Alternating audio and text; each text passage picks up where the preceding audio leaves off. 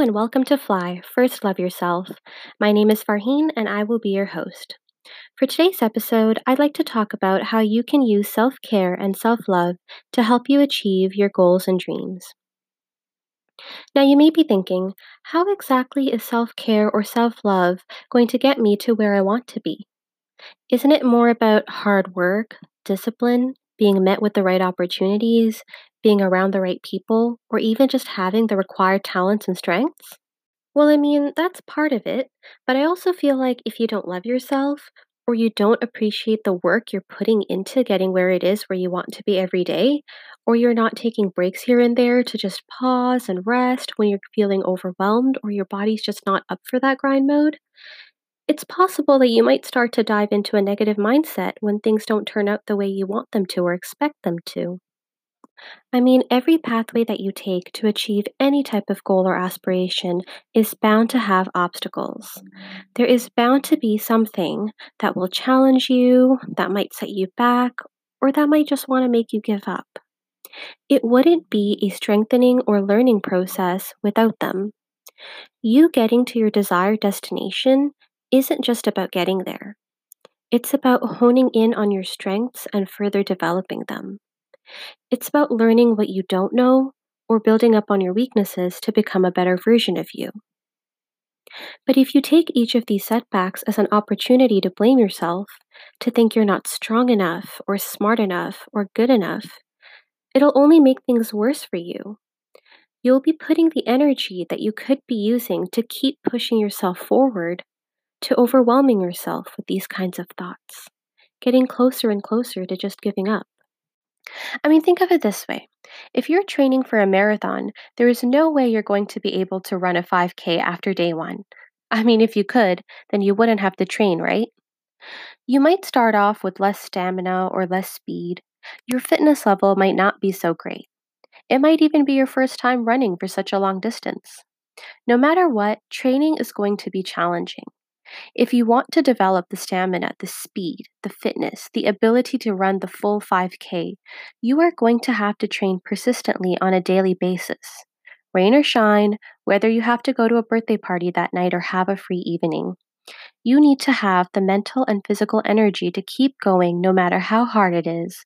And eventually, as you continue to train, you'll become more capable of running the marathon. Now, of course, this doesn't mean that you don't get any days off. Your body needs rest to prevent injury and recover from the muscular tears and the heavy impact on your physiological system. This is no different from achieving any other goals or dreams that you want to achieve. You need to work hard persistently despite the setbacks, though they might not be as mild as bad weather, while taking the time to give your mind and body some rest to recover, to prevent a negative mindset, and to ultimately improve yourself. So, how exactly can you use self care and self love throughout your own personal training to run your personal marathon to wherever it is that you desire to go? For one, I think practicing gratitude is very important. Whether you want to keep a journal, a note on your phone, a voice recording collection, an Excel sheet, or Word doc, whatever suits your comfort and needs, if you just take each morning or night to jot down or record something you're proud of, something you've achieved during the day, big or small, something you learned, or something you're grateful for, etc., just having that record to go back to when you're feeling down or feeling like you haven't done enough, you'll realize that you're actually growing every day.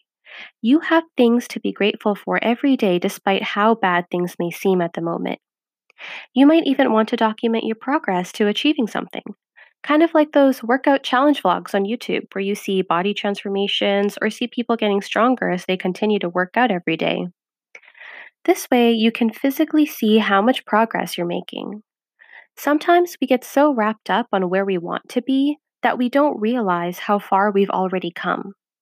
And I feel like this is the prime reason why some of us fall into the trap of having a negative mindset. So, after listening to this podcast, I want you to reflect for a moment. Where do you see yourself in the next year or in the next five years? What are some things you need to do to get there? What are some challenges you know you're going to face? Sometimes being prepared for setbacks can help as well. Then, I want you to keep that goal in mind and celebrate yourself and your life every day. I know you're going to work hard, and I know you're good enough. I know you're strong enough, and I know you're smart enough. But you need to know that too.